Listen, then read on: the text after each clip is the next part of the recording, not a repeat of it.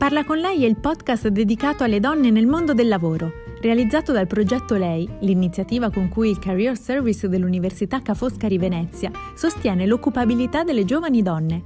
In ogni episodio, professioniste di diversi settori raccontano le loro esperienze di vita e di lavoro e danno consigli su come costruire il proprio percorso di carriera. Seguici anche su Instagram e Facebook.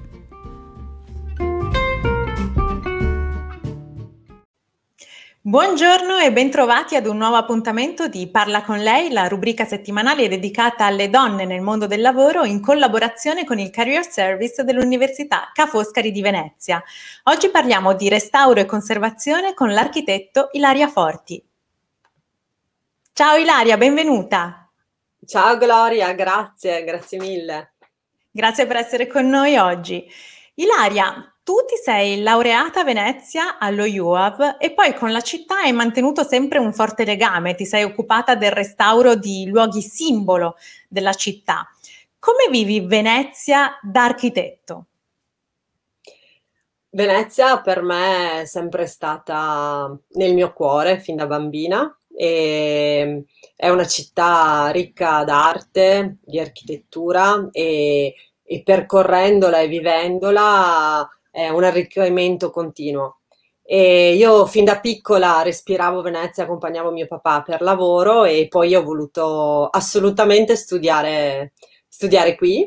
E perché cioè, tu sei figlia d'arte. Io sono figlia d'arte, figlia di un, di un architetto, un architetto eh, che ha seguito a sua volta interventi molto interessanti e importanti e ha saputo trasmettermi l'amore per l'architettura, per l'arte e anche per la città di Venezia. Tu fino al duemilasedici ti sei dedicata alla carriera eh, universitaria, poi sei passata alla libera professione. Come hai vissuto questo cambio?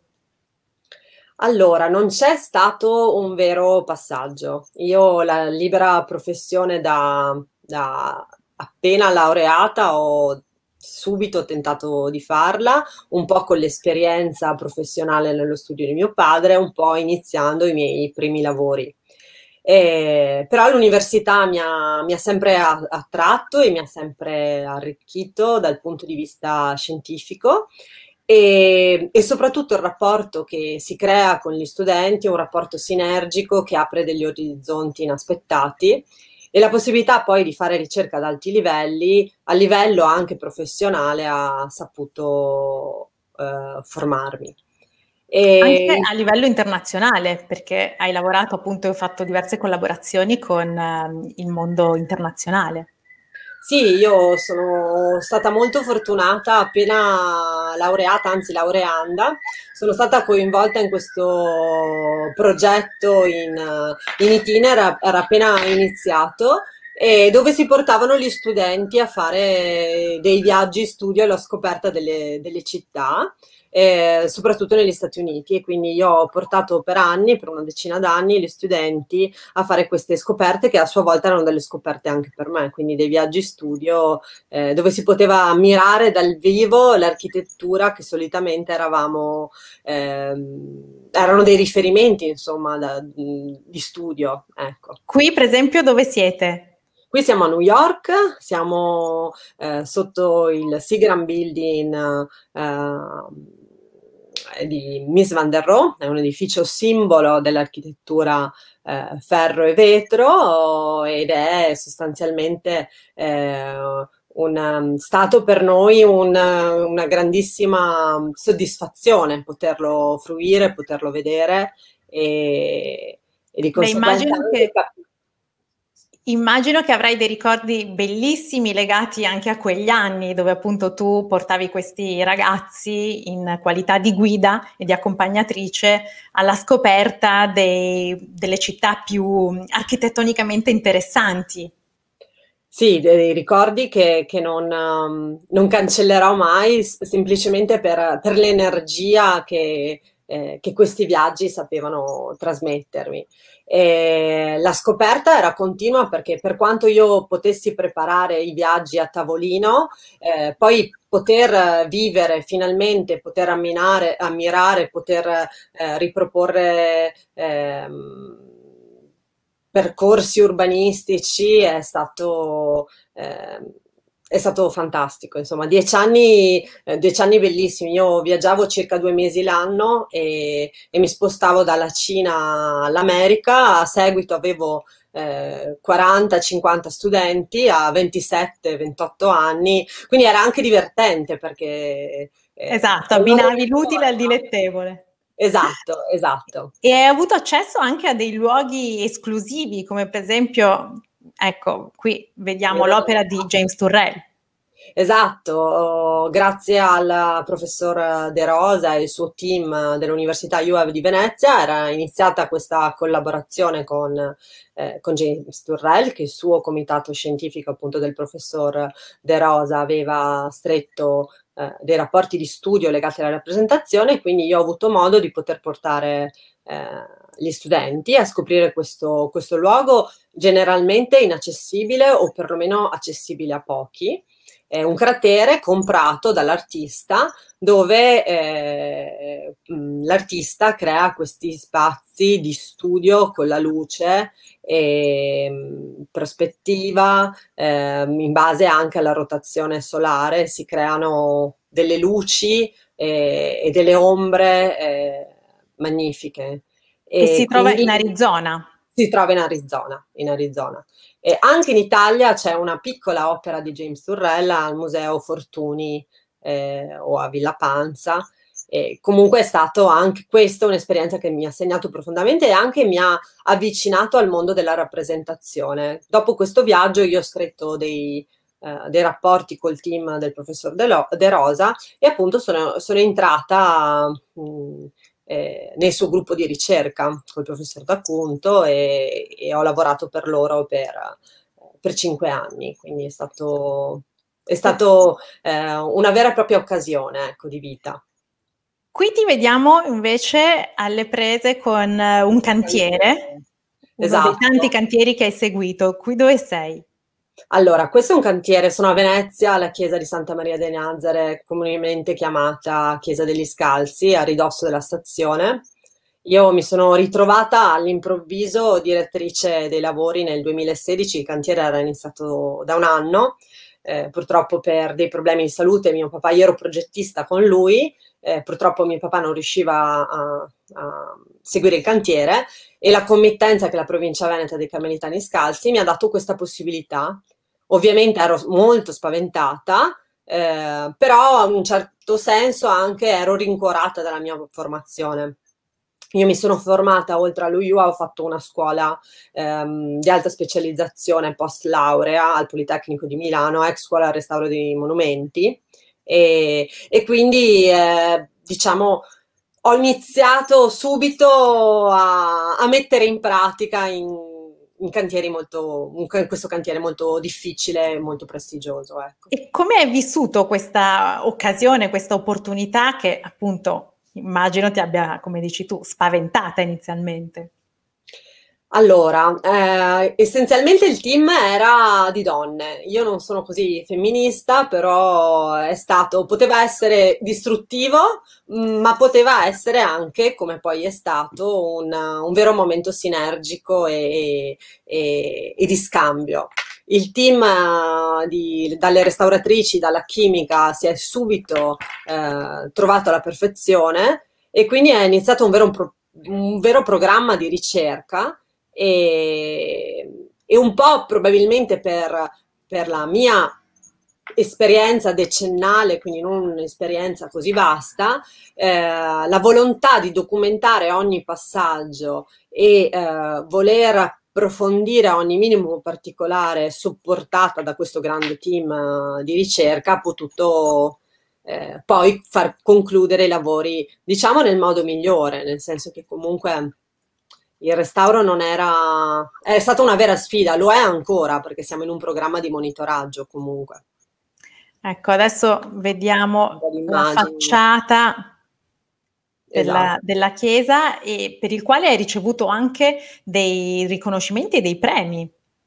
Sì, abbiamo ricevuto... E includo anche il mio papà, perché comunque lui ha iniziato questo cantiere, ehm, la menzione d'onore al, al premio Torta promosso dall'Ateneo Veneto, E poi la medaglia d'oro al premio Domus, premio internazionale Domus Restauro, sponsorizzato da, da Fassa Bortolo e dall'Università di Ferrara. Dei premi prestigiosi. Eh, ehm, che hanno riconosciuto e... cosa in particolare? Allora, eh, il restauro è stato innovativo, nel senso che uh, l'approccio progettuale è sempre stato una, un approccio classico, quindi um, una, una ricerca scientifica supportata da una... Um, da una grande volontà di lasciare ai posteri ciò che si eh, stava intraprendendo. Ehm, e poi anche è stato premiato per l'utilizzo di nanotecnologie, ma ehm, in modo che l'intervento comunque fosse ritrattabile, perché uno dei must degli interventi di restauro è pensare al futuro, nel senso non... Eh, il mantenimento o la manutenzione, anzi, del monumento nel momento in cui si interviene, ma anche pensare al futuro come possa eh, reagire dal punto di vista del degrado, perché comunque è un ciclo continuo, soprattutto per quanto riguarda la città di Venezia, dove il clima lagunare è particolarmente aggressivo. E noi siamo, abbiamo, siamo riusciti a risolvere una serie di problematiche. Avevamo un degrado molto pesante, un degrado preoccupante, la materia si distaccava, eh, aveva un degrado, una profondità anche di dodici centimetri, quindi immaginati a ridosso della stazione di Venezia, oltre alla conservazione del monumento, la, la preoccupazione per l'incolumità pubblica. Certo. E quindi questa sperimentazione di prodotti ha permesso di fissare lo strato sano da quello decoeso senza compromettere la materia. Ecco, questa è stata la cosa più, più importante che è stata riconosciuta, ecco. E questo è un altro progetto molto interessante che, che hai curato tu, sì, nella sì. fabbrica Fortuny. Esatto. Un simbolo anche questo di Venezia. È stato un progetto iniziato sostanzialmente per caso, era il duemilaundici, io mi approcciavo alla libera professione, ero laureata da qualche anno.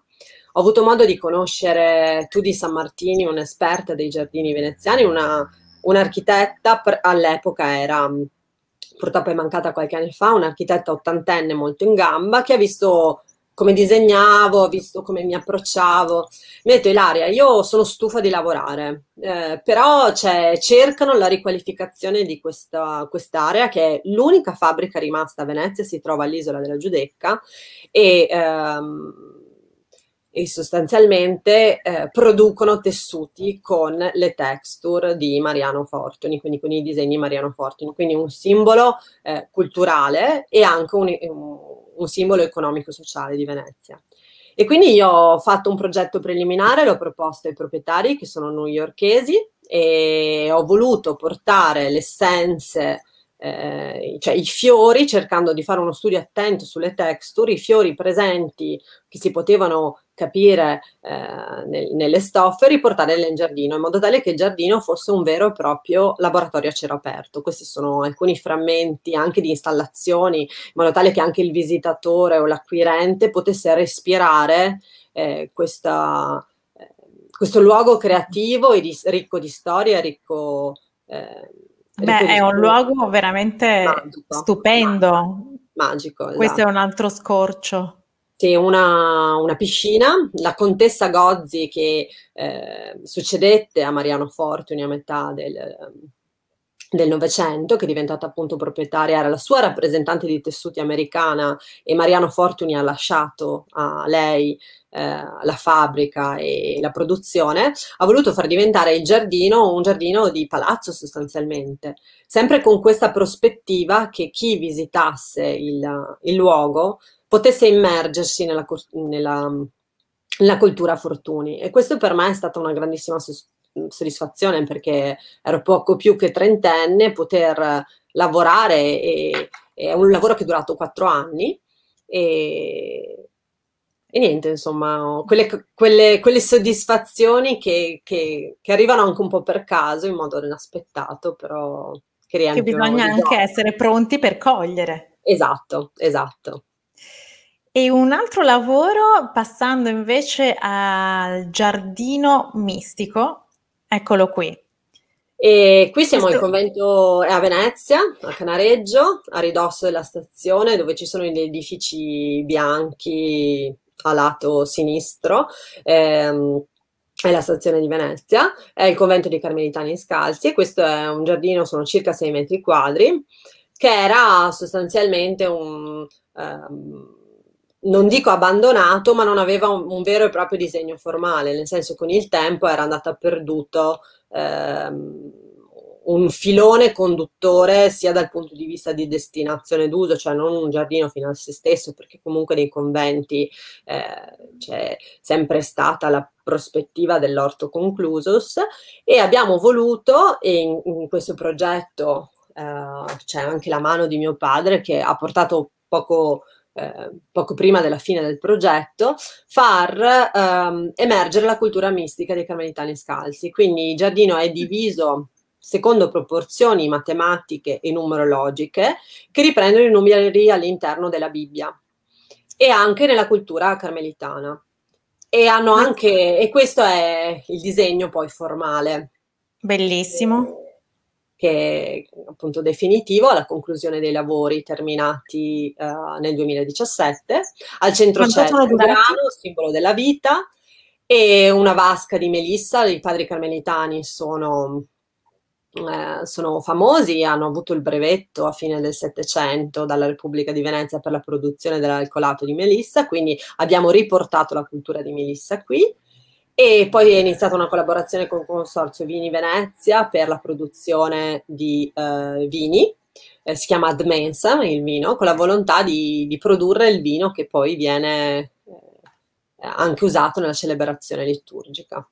Quindi c'è stata anche proprio una riscoperta e rivalorizzazione culturale. Sì, eh, la, la, l'occasione anche...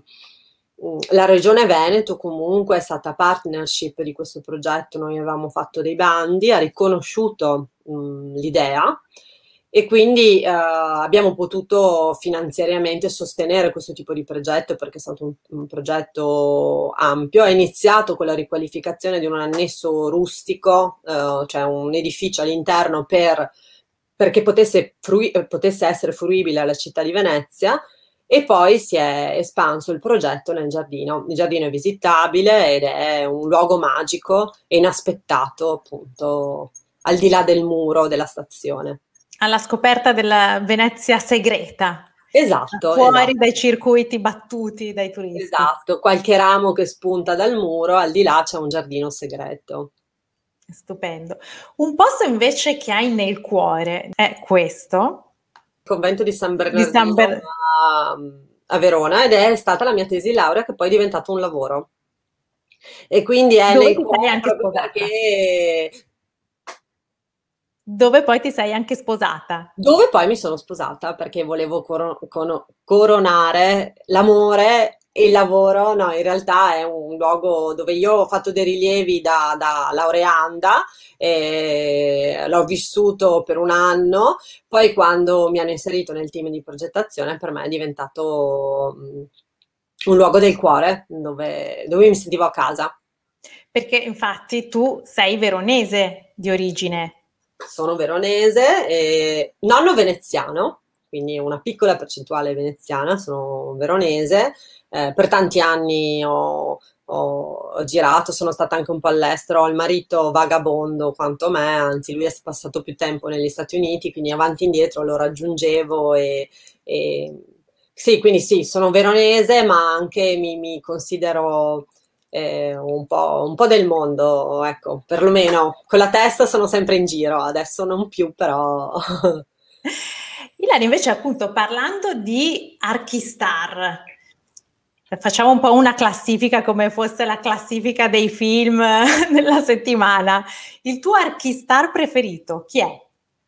Allora, nel mondo femminile, ehm, oltre alle opere che, che ha realizzato, che sono comunque molto interessanti e anche hanno un rapporto ehm, con la natura molto forte dal punto di vista anche delle forme, ehm, è Benedetta Tagliabue, ma mi ha colpito soprattutto la, anche la sua vita personale, quest'architetto che eh, da giovane aveva questo studio col marito, il marito purtroppo è mancato e lei ha saputo portare avanti, con Mira, Mirai era suo marito, un archistar, lei ha saputo stringere i denti e ingrandire lo studio e portare avanti eh, il lavoro in un modo eccelso. Quindi è un riferimento oltre dal punto di vista dell'operato ma anche caratteriale, insomma non lasciarsi mai sconfiggere dall'avversità della vita.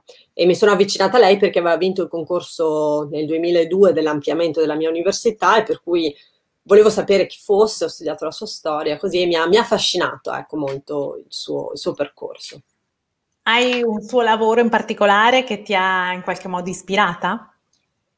Ma io a livello progettuale faccio molto poco, quindi posso dire un masterpiece suo è il Mercato di Santa Caterina a Barcellona, ma anche il padiglione che uh, ha fatto durante l'Expo di Shanghai nel duemiladieci, usando una texture di vimini, riprendendo le ceste del trasporto eh, dei mercati cinesi, quindi mi ha molto interessato il concetto progettuale. Io, facendo l'architetto restauratore, eh, progetto l'intervento, non um, um, progetto che tipo di approccio, che prodotti, più che dei volumi ex novo, ecco. Però sono, amo l'architettura, per cui mi, mi, eh, mi informo e mi, mi piace sfogliarla, mi piace viverla, mi piace visitarla, ecco. Quindi, beh, in famiglia sicuramente la respiri. Sì, sì. E hai un sogno nel cassetto che ti piacerebbe un giorno realizzare? E...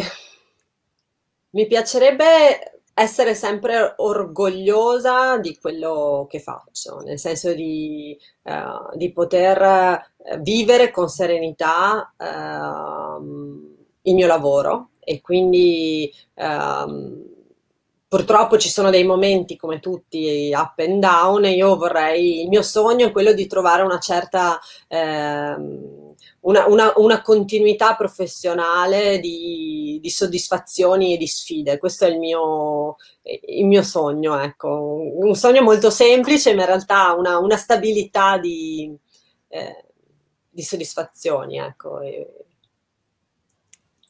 quindi io te lo auguro assolutamente. Grazie. Perché è il motore che ci deve guidare nelle nostre scelte professionali. Esatto. E secondo te quanto ha influito nella tua crescita professionale l'esperienza con l'estero?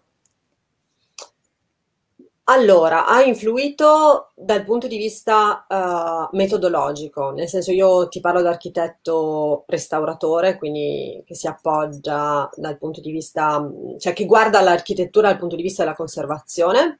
Ho avuto modo di vedere i diversi approcci eh, e quindi in un certo senso a difendere molto la cultura italiana del restauro architettonico, quindi mi ha avvicinato al mio paese al, e anche... Eh, ci credo fermamente che noi abbiamo una vera e propria metodologia d'eccellenza, eh, molto differente dal sistema americano o cinese o, o anche europeo. Diciamo i francesi si avvicinano più a noi come metodologia.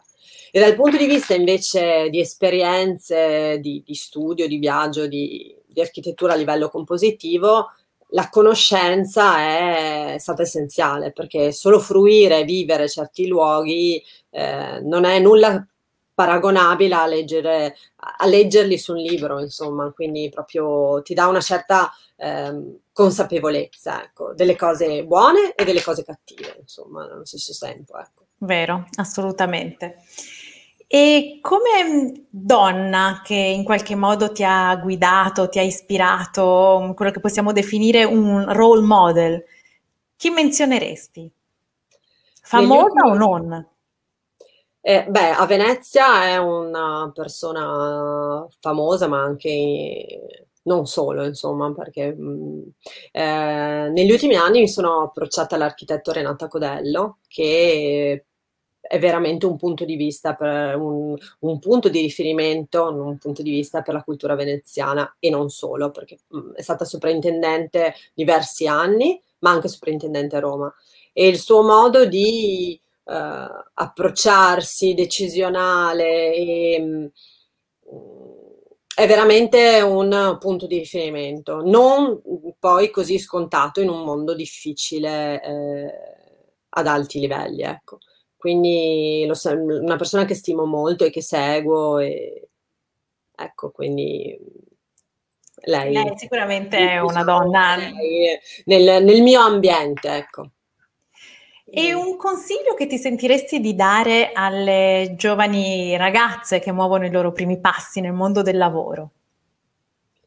E di non avere paura, questa è la prima cosa, che, di non sentirsi mai inadeguate, perché anche se l'esperienza professionale o formativa si pensa di non essere all'altezza di un determinato incarico, in realtà con lo studio, con la dedizione si possono dimostrare Eh, dei traguardi inaspettati, e quindi non farci vincere dalla paura, ma eh, e soprattutto poi ascoltare molto. Io devo dire che eh, sono riuscita a fare certe cose costruendo un rapporto sinergico con le persone che mi affiancavano, quindi questi sono i consigli: non spaventarsi e nello stesso tempo anche appoggiarsi. Eh, il lavoro di squadra penso sia fondamentale, in particolare appunto nel, nel tuo settore. Fondamentale, sì, sì. Eh, eh, soprattutto non lavorare in modo settoriale, cioè che sia un, uh, un vero e proprio scambio mh, delle diverse professioni, ecco, che vanno a interagire a poi a decidere gli interventi. Grazie Ilaria, grazie, grazie Per, per questo appuntamento, grazie anche a chi ci ha seguito, e alla prossima puntata di Parla con lei. Ciao. Grazie, grazie per questa opportunità, buona serata a tutti, grazie. Grazie ancora a Ilaria Forti.